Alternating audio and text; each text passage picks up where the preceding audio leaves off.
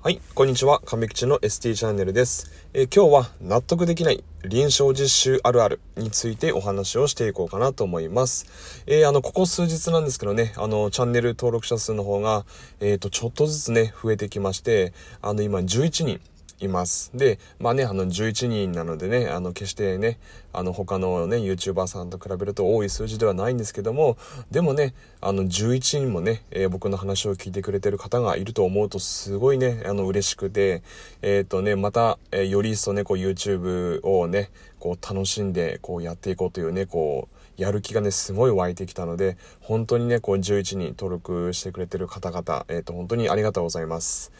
はい。で、加えて、あの、ちょっとこの場を借りてなんですけども、えっ、ー、とね、いつもあの、僕の妻、えっ、ー、と、YouTube ね、えー、やることをすごいね、え協力してくれております。で、本当にあの、感謝しています。ありがとうございます。はい。ということで、え本題の方に移っていきましょう。はい。今日はあの、納得できない臨床実習あるあるということで、え4つ項目に分けてお話をしていこうかなと思います。えまず1番。学生に雑用をさせる。えー、2番、学生だけが悪者扱いされる。3番、休憩時間に休憩しているとサボっていると思われる。4番、ダメ出ししかしない指導者についてお話をしていこうかなと思います。はい。じゃあまず1番ですけども、えー、学生に雑用させるっていうことですけども、えっ、ー、と、まあね、あの、実習ね、えっ、ー、と、学生来ておりますと、えまあね、あの、多少のね、あの、雑用は僕はいいかなと思うんですよね。でも、えっ、と、その度合いをね、えっ、と、超えて、もう本当にやたらね、なんか、学生にこう、雑用させまくるね、こう、指導者をね、たまに僕は見かけるんですけども、えね、それは果たして本当にね、それは学生は何のためにね、実習に来ているのかっていうのをね、僕はあの、突っ込みたくなる時があります。本当にね、あのなんか20分ね、えー、多い時30分ぐらいね、こうなんかひたすらなんかプリントをね、こう印刷させたりとか、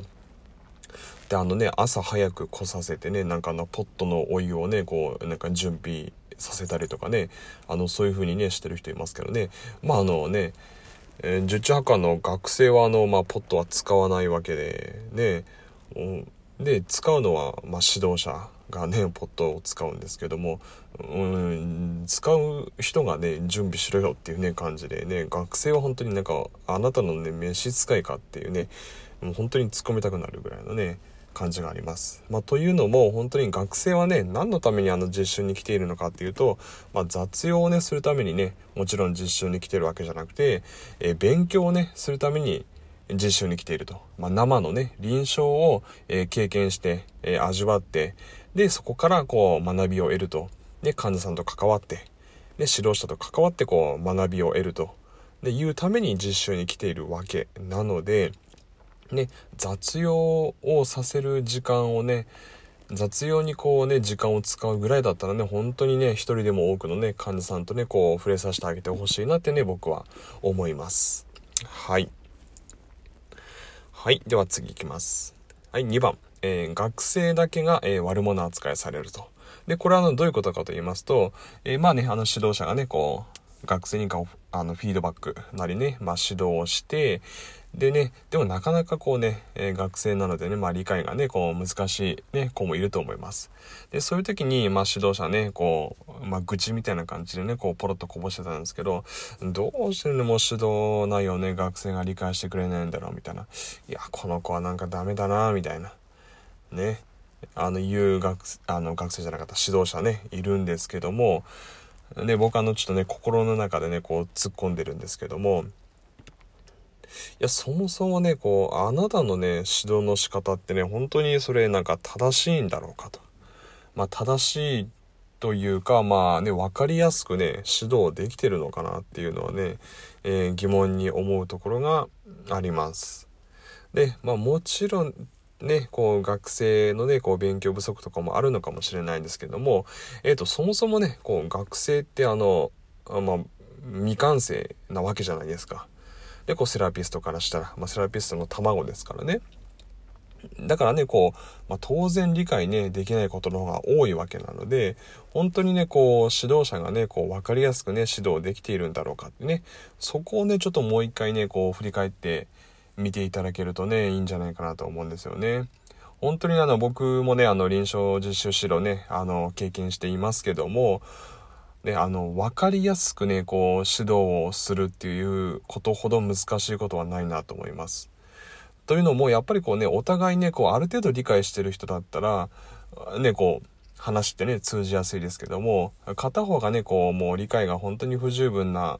人に、こう、ね、こう説明をするっていうことほどね、こう難しいことはね、本当にないなと思いますんで、やっぱりね、こう指導者のね、こうなんか能力、ね、知識とかっていうのが、こう本当に試される、ね、ところなんじゃないかなって僕は思っています。はい。で、次行きます。えー、3番ですけども、えー、休憩時間に休憩しているとサボっていると思われるっていうことなんですけども、これどういうことかと言いますと、えっ、ー、とね、あの、僕がね、こう、まあ、PT、OT のね、こう、学生なんかでも、こう、まあね、うちの病院来ることあるんですけども、実習で。で、あのね、こう、よ休憩時間の様子なんか見てますとね、もうひたすらね、なんか隅っこの方にね、机座ってね、教科書読んでるんですよね、本当に。ね、これって僕あの、どうなのかなと思うんですけど、っていうのもね、あの、まあ実習に来てるのでね、あの、勉強するのはまあ当たり前のことではあるんですけども、休憩時間、休憩ですからね、うん、もう勉強してるんだったらもう休憩になってないんですけども、ねももちろんね、こう進んでね、やってるんだったらそれはまあいいと思うんですけど、ねおそらくねどこかこうやっぱ学生の中でこうなんか休憩してるとサボってるとねこう思われるんじゃないかってね思ってもう多分ねあれはもうほぼ勉強してるふりだと思うんですよね。うん。もうなんかもう半分寝寝てますもんなんかもう教科書開けながら、ね、教科書読んでるふりしながら。ででもね僕はねそれはあのサボってるとはね全然思わないです。うん、でというのも、あの、まあね、あの、まずね、こう、他の、あの、まあ、働いてるリハスタッフなんかね、もう休憩時間もプラットフォームでね、こう、寝たりとかね、してるじゃないですか。で、休憩ね、しますよね。で、で、学生もね、もう、あの、スタッフもね、同じ人間ですからね、やっぱりこう、疲れますよ。なのでね、やっぱ休憩時間っていうのはね、こう、僕はあの、休むものだと思うんですよね。で、あの、なんかこういうね、お、あの、お話がありまして、あの、まあ、お昼ね、休憩の時間に、えー、数分ね、こう昼寝をすると、えー、午後からのね、こうパフォーマンスがかなりこう向上するっていう風にね、こうよくお話を聞いたことがあります。で、えっ、ー、と、僕がね、こう今まで、えっ、と、実習指導してきた学生には、あの、休憩時間の時は、あの、本当にもう好きなように時間使っていいよってね、僕はもう言ってあげてます。あのね、もう寝ててもいいし、あの、デイリーノート書いててもいいし、教科書読んでもいいしっていうふうに僕はそういうふうにこう学生に伝えています。うん、でそうするとねそうやって言うとまあ大体寝てるんですけどでもね僕はねあの僕がそうやってねもう言ってあげてるんででそれはいいと思います。でっていうのもね本当にあのまあ何回も言いますけど休憩時間なのでね休憩時間ももう休憩するものだと思いますしでねやっぱり実習ってねこうなかなか寝れないので本当に大変だと思います。でね、休憩時間もね、休憩できないと、本当にね、こう、午後からのね、こう、パフォーマンスっていうのが本当に下がると思いますんで、そうするとね、本当にもう実習来てる意味がね、あの、もうなくなってしまいますので、やっぱりね、休憩時間はしっかり休んでもらって、午後からもね、しっかりこう、さっぱりとした頭で、またね、こう、こう、患者さんとこう、関わってもらうためには、えっ、と、やっぱりね、お昼時間ってね、こう、しっかりね、休憩した方が僕はいいと思います。はい。なのでね、こう、もうお昼時間もね、こう気が抜けない学生はね、もう本当にかわいそうだと思いますので、えー、ね、指導者の方々ね、こう本当に学生にはね、こうしっかりお昼休憩休んでねってね、こう声かけをね、してあげてほしいなと僕は思います。はい。で、最後ですね、えっ、ー、と4番。えー、ダメ出ししかしない指導者ということで、えー、これは、えー、どういうことかと言いますと、もちろん、あの、できていないことをね、教えるのは指導者の大事な役目であります。ね、あお前それ違うぞと。やってること違うぞとね、教えてあげるのは、こう本当に大事な役目であります。でも、えっ、ー、と、それよりも、えっ、ー、と、僕は重要なことがあると思いまして、えー、できたことをね、こうしっかり褒めてあげること。それが大事かなと思います。で、なかなかね、これできている人ね、こう僕はあまり見かけないです。で、あの自分の病院でもこうね、指導してる人のね、こう、話をね、こうよく聞いてると、本当にダメ出ししかしなくて、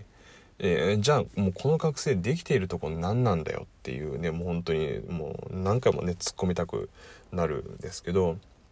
でっていうのはもう本当にねその指導者自身がやっぱり指導力不足なところがね多分大きいと思いますよねやっぱりこう人間ねこうできていないところにねこう目が行きやすいんですけども本当にねそこでこうちゃんとした、えー、指導者っていうのは、えー、その中でもこう学生がねどういうところがねちゃんとできてるかっていうのは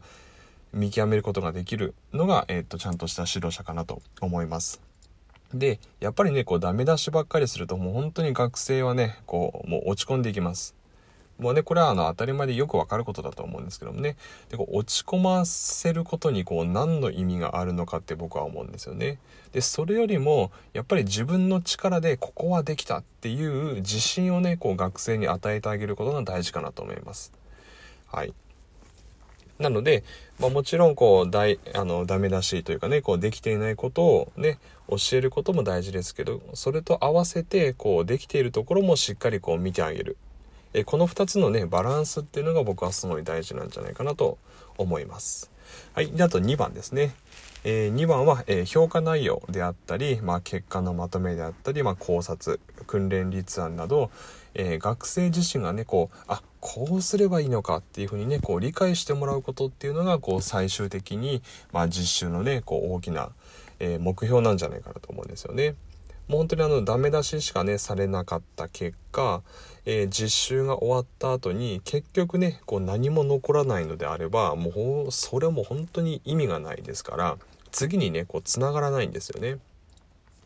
でそれよりはでしっかりねこう指導者がこうある程度ねこう学生がこう自力でこう気づけるようにこうヒントを与えてあげてで自力であこうすればいいのかっていうふうにねこう気づかせてあげることでそれが、えー、指導者の役割なんじゃないかなと思います。でこうすればいいかって気づけばもちろん次の実習であったり、えー、臨床に出た時につながるわけなのでそういうふうにこうつなげてあげる、えー、重要な役割が、えーと指導者には僕はあると思います。はい。ということで、えー、今日は、えー、納得できない臨床実習あるあるということで、え、4つの項目に分けてお話をさせてもらいました。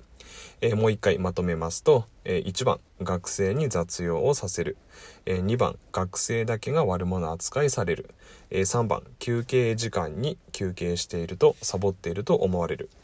4番、ダメ出ししかしない指導者について、えお話をしていきました。はい。で、えっ、ー、と、こういうのはね、こう、指導者、えっ、ー、と、聞くと、いやいや、あのね、もう昔からこうだから、みたいな感じでね、こう、言う人いるんですけど、昔と今は当然違いますし、えー、昔からしたら今は、えっ、と、アップデートね、こう、されるべきなので、ね、こう、昔からやっていることこそね、もう本当に疑った方が僕はいいと思っています。これって本当になんか、これでいいのみたいなね、そういう感じで僕はいつも疑っています。